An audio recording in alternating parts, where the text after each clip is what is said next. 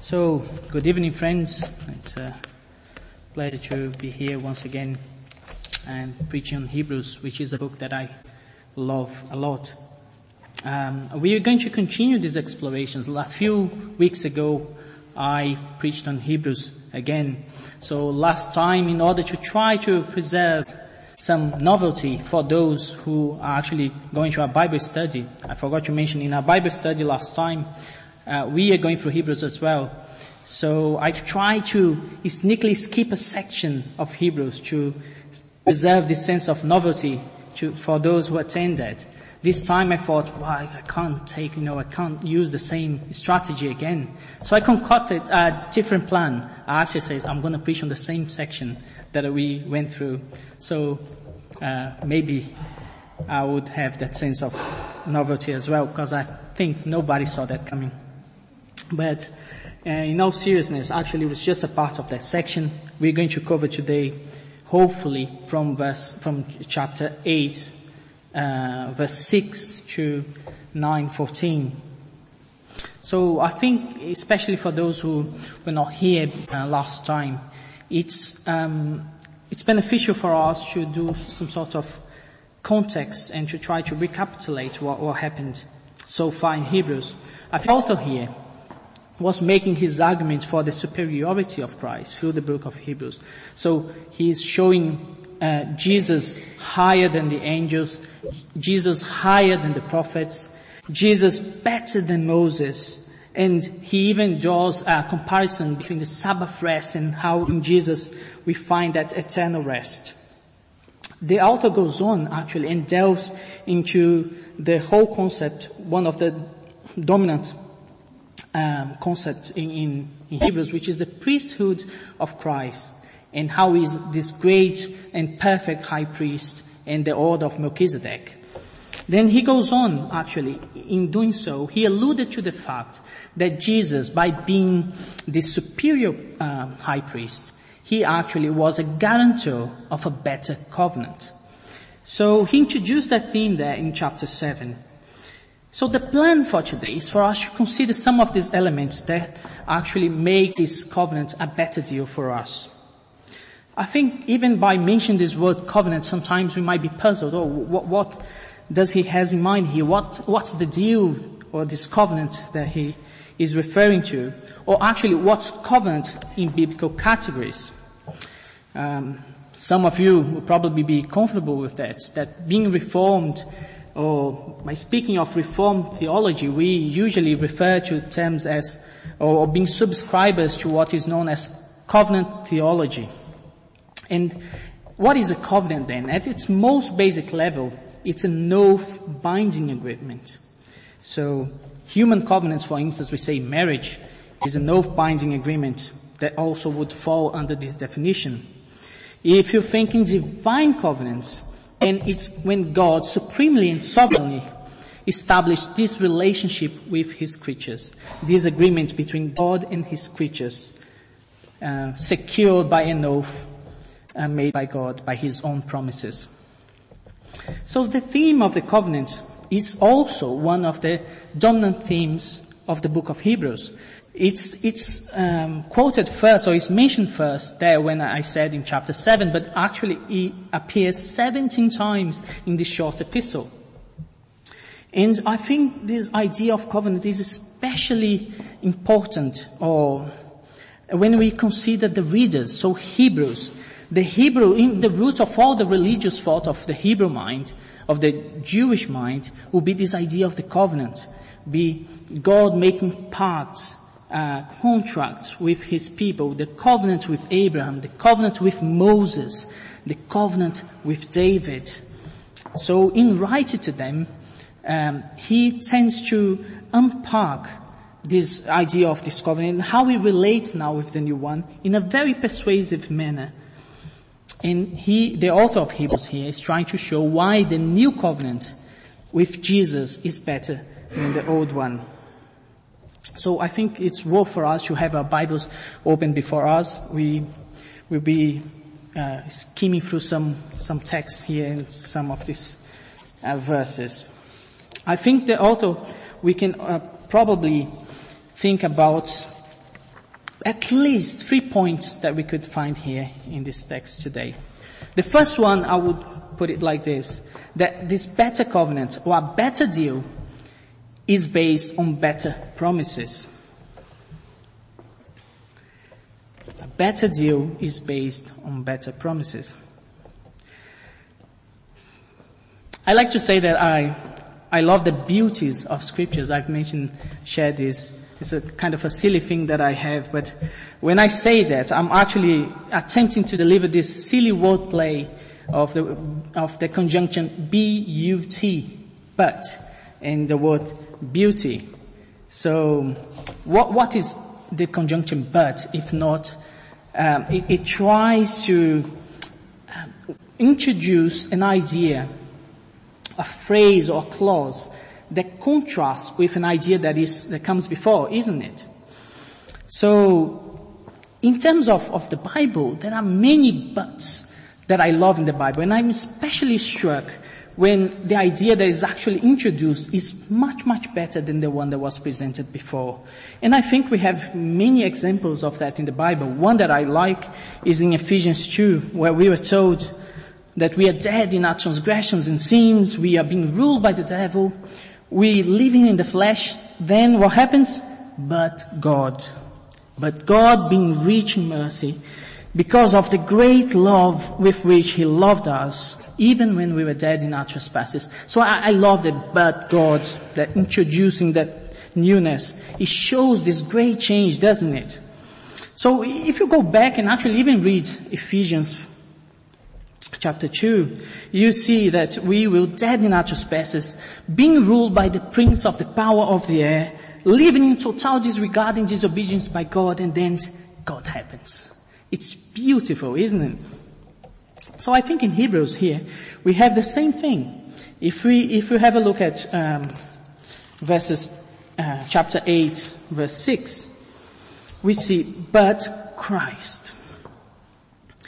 Introducing this completely new idea, this completely, uh, a new and better ministry, a new and better covenant that is mediated by our Lord.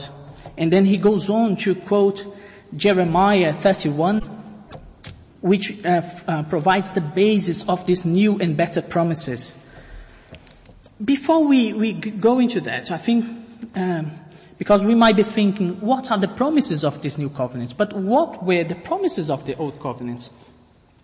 So, is it the, the covenant with Abraham? Is it the covenant with Moses? What does the author has in mind here? So I think it's certainly the covenant with Moses, uh, of course, the, the law and works uh, which is the, the, the, Abrahamic covenant. It's a different one. It's a, a promise and faith. So, in continuing to, to, to do so, he will try to contrast the promises of the old and the new one. And as I said, he quotes from uh, Jeremiah 31. Actually, uh, earlier on in the in the service, we read from Jeremiah 33, but I think that we will enrich our understanding of this passage. Uh, Jeremiah 31 in this quotation here in the New Testament is actually the longest uh, Old Testament quotation in, in the New Testament. And not satisfied with that, the author of Hebrew goes on and quotes again in chapter 10. Why does he do that? Why does he use this text? I think I think that this text Jeremiah 31 provide basis for two things. One is that the Old Testament reproved the Old Covenant by its own account. And second, the promises of the New Covenant are found there. So, in doing so, he shows that the Old Covenant was imperfect, was powerless to an extent, and ultimately became obsolete, as he goes on to say in verse 8, 13.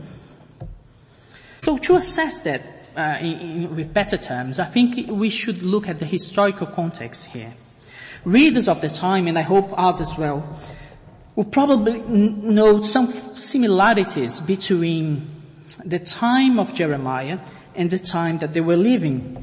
The Roman Empire in the first century had exercised a rule, a strict rule, um, over the people of Israel, oppressing them. And that was very similar to what happened with the Babylonians 600s before.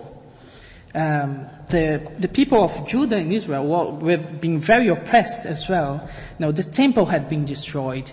Jerusalem had been taken. The Jews were extremely concerned with these things. With the, you know, the temple, the sacrificial system, their objects. And then the, the prophet Jeremiah comes with the message of restoration, of a promised time when they would not need to rely on these externalities like the temple, like works, and there will be a covenant, not uh, an external covenant, but an internal covenant with their soul, that the, the law being put in their minds, that written on their hearts. The old covenant served a purpose there and was to be a pointer to the new one, but it didn't have the actual power to deliver the promises. So therefore, with the realization of this moment, with the appearance of Jesus, what happened is that old covenant would become obsolete.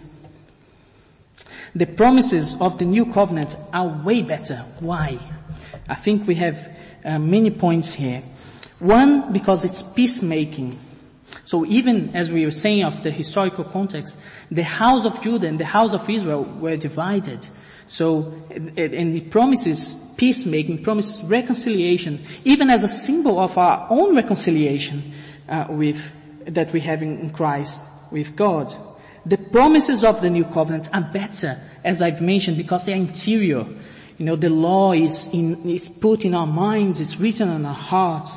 The promises of the new covenant are better because they are universal. The new covenant is broader in scope. It's not just Israel, it's everyone. It's for all those who trust. The promises of the new covenant are better because they give us confidence. God assures us when He says, He will be our God and we shall be His people. He provides, it's an assured covenant. But you know what amazes me is that all of these truths, they were hidden in clear sight. They were there in the Old Testament in Jeremiah. The author of Hebrews unpacks these long known truths behind the, the Jewish audience that he has there. And I think there's definitely a lesson for them, but there's a lesson for us here as well. That we are to be attentive learners. We are to love our Bibles. We are to read them and to pray with God for, to illuminate us, to show us uh, the wisdom that is hidden here and to apply it to our hearts. We are to take heart on the many promises of the Bible. So we saw that a better deal is based on better promises this week, as I said uh, in our Bible study, even as we started to read these very first verses here in chapter 9, we went Jewish mode totally. We started, you know, discussing about the intricacies of the temple, you know, the, the presence, the sacrificial system, trying to come up with even speculations about, you know, the, the symbolisms there. And it can be quite overwhelming and could actually drag us to this appreciation of the former glory of, of, of the old uh, system. But obviously, there's a point us here. There's, there's a point for us. There's a point why the um, writer here mentions. You can see that um, he describes these treasures of the, the Old Test, Old Covenant here. He describes the temple, he describes the way, the, the, the preparations, without lingering too much over them. He's not hastily dismissed either, because he has an agenda, and his argument is not to portray the glories of the Old Covenant, but actually to show how it points to a necessity, the, the necessity of a new covenant. So we, even as we read here, it can, it can look that it's very descriptive, but we must be attentive to the, these pointers. For instance, When it says about the Day of Atonement, and it describes here, Yom Kippur, it describes how this, this is the holiest day of the year for the Jews. Um, it's where the sacrifices had to be performed in the temple. There was this outer tent where just the regular priests were allowed. And then there was this thick curtain. there was this innermost section where only the high priest was allowed and only once a year. And not in a trivial manner, no. He had to be, uh, to go through a ritual to sprinkle blood, to, clean, to, to be cleansed uh, of his iniquities first. He had to be prepared to do that. Can you see that there is a, an idea here of restricted access? So of limitation, of segregation, of a, there was a limited freedom so the author goes on to, to actually to expand this idea. And even, but if we, if we come to think, even back then and even now, the, what separates us from God, the restricted access, is not just the thick curtain.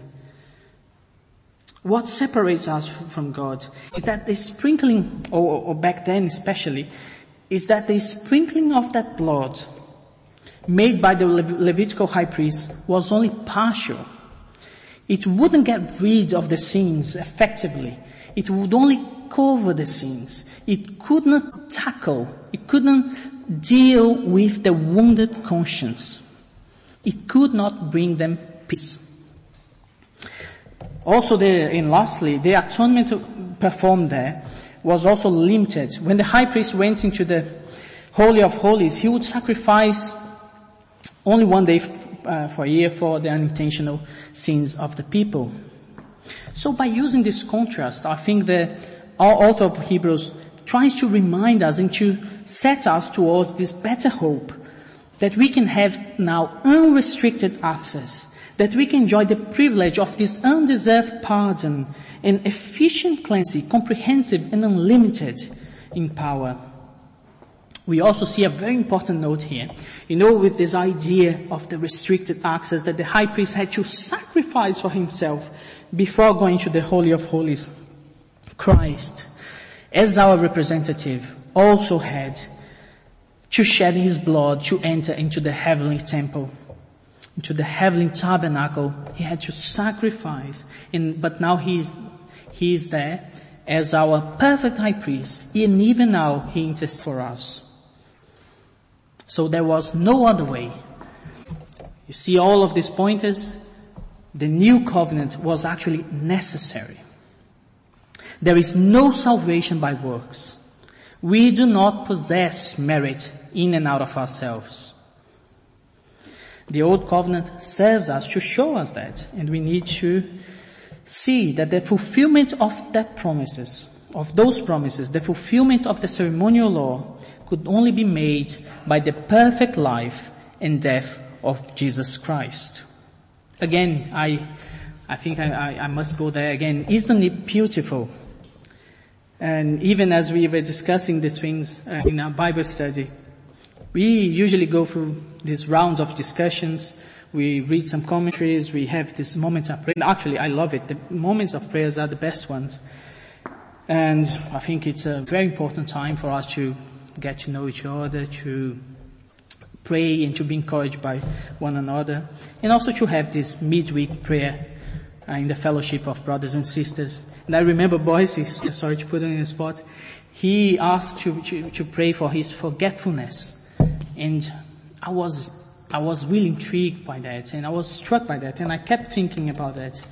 And in doing the sermon preparation, I was thinking, sometimes it's really, really hard for us to forget something if you try to forget. If you try to forget something, it, it, it looks like the thing is actually more impressed into our minds. And I feel oh, we should, we should do that, so shouldn't we?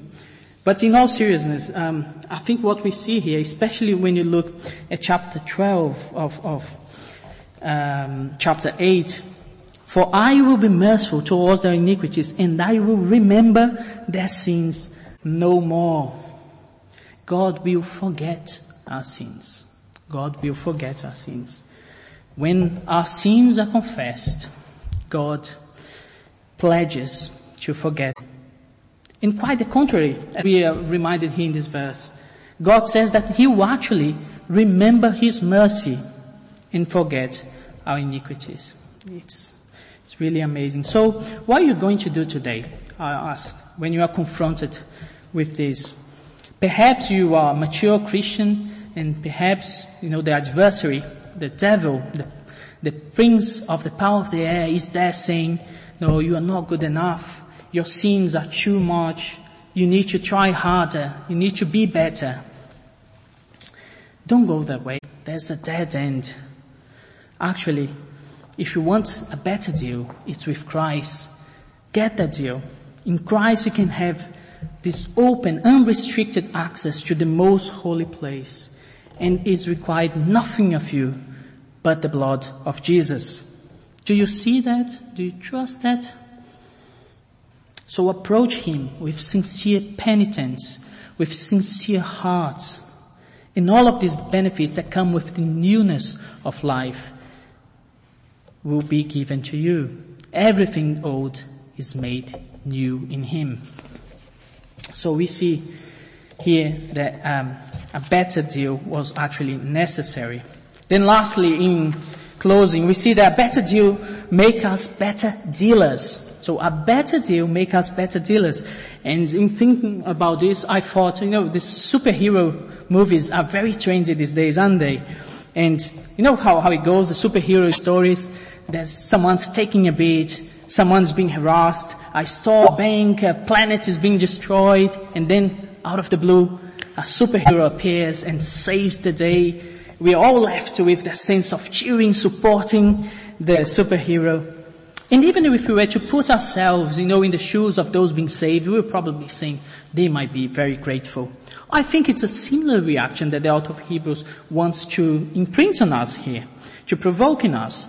When we see our, our second but Christ here in, um, that covers verses 9, 11 to 14, all was very gloomy, wasn't it? If you see, um, in, in these various um, regulations and washings, so look everything very rigid and gloomy in one sense. The odds seems to be in the disfavor of the people here. And then the appearance of Christ came as a game changer. He enters the scene, he gets rid of this apparent frustration that is here, this limited effectiveness of the old covenant. And he brings new things, a more perfect tent, not made by human hands, a sacrifice of his own blood, not of animals. So in contrasting once again these things, the old and the new, he makes this argument from the lesser to the greater inspiring us, you know, this gratitude, this reaction of thanksgiving. So, we, we, we want to think, okay, one thing we, we are to be grateful, but what are the effects this covenant have? What are its effects? I think first we see very clearly here, and more importantly, is eternal redemption. And redemption, if you go on to uh, discuss in Hebrews, it's a very important theme here as well. And he shows this in a, with a series of contrasts. And the list is actually almost endless. We see the temple as the earthly place and we see Jesus, the heavenly tent. What is external, it becomes internal. Which is temporary and feeble is actually indestructible and uh, eternal uh, the involuntary shedding of the blood of animals versus, you know, the voluntary sacrifice of Jesus. The repetition of the sacrifices in the Levitical uh, system is replaced by once for all sacrifice of Jesus. We could go on, you know, stain against the unblemished, uh, the priest that had to be replaced because they died against Jesus who is a priest forever. The incompleteness of the earthly sacrifice system versus the finished work of the cross. It's, it, we could go on. But I think the point in scope here in contrasting is that it's much, much more better. This, the, the old covenant wasn't able to procure in our favor these things. The cleansing through the sacrificial system was merely ceremonial. leaving a wooden conscience behind, isn't it, when the, it's mentioned here? But what we want the most, what we want the most, I think we said a few times, is to enjoy, what, what, what's the chief end of man is to enjoy God and glorify Him forever. That wasn't possible through the law. The law in itself is good. It shows the character of God. But for sinners, as we are, it's a constant reminder of our fallenness. Only Christ can sprinkle our hearts clean. Only Christ can deliver us from the dead works, justifying us, making us righteous before God. And remember, he is speaking here for people who are fearing persecution, perhaps turning away of their faith. They are to be reminded that the freedom is in Christ, a freedom of conscience. But all of these benefits, all of these effects, they are not without purpose. They are actually uh, very purposeful. And there is a nice play of words here, probably much better than my silly wordplay, uh, at the verse 14, isn't it? If we read verse 14, at the, at the end of it. So it says, purify our conscience from dead works to serve the living God. So from dead works to serve a living God. It's a complete game changer again. We are called to serve, not to perform. We are called to, not to bargain with God, but to have a relationship with Him. Our works, the works that we do now are fulfilling, are rewarding, uh, are light, are not heavy, full of energy. So how, how do we apply this? If you understood that you have been redeemed by the blood of Christ, I think you are to consider this very seriously. There, there's only one response that you are to, to give, and it's gratitude first. And perhaps, once again, even as a mature Christian, perhaps you are finding that inertia of your spiritual life. Perhaps you need to be stirred up with a life of renewed commitment in service do you see here the privilege that you have in this deal with Christ? It's a much better deal. He has obtained that for you. And you are saved with a purpose as we are reminded here, to be God's people. To be God's people is to serve Him. It's a better covenant that makes you a better servant. It's a humbling, humbling and delightful surrender though. And I assure you, in doing so, you are going to find fulfillment without measure and enjoyment that lifts up the soul and that glorifies God through your existence forever. Let's pray.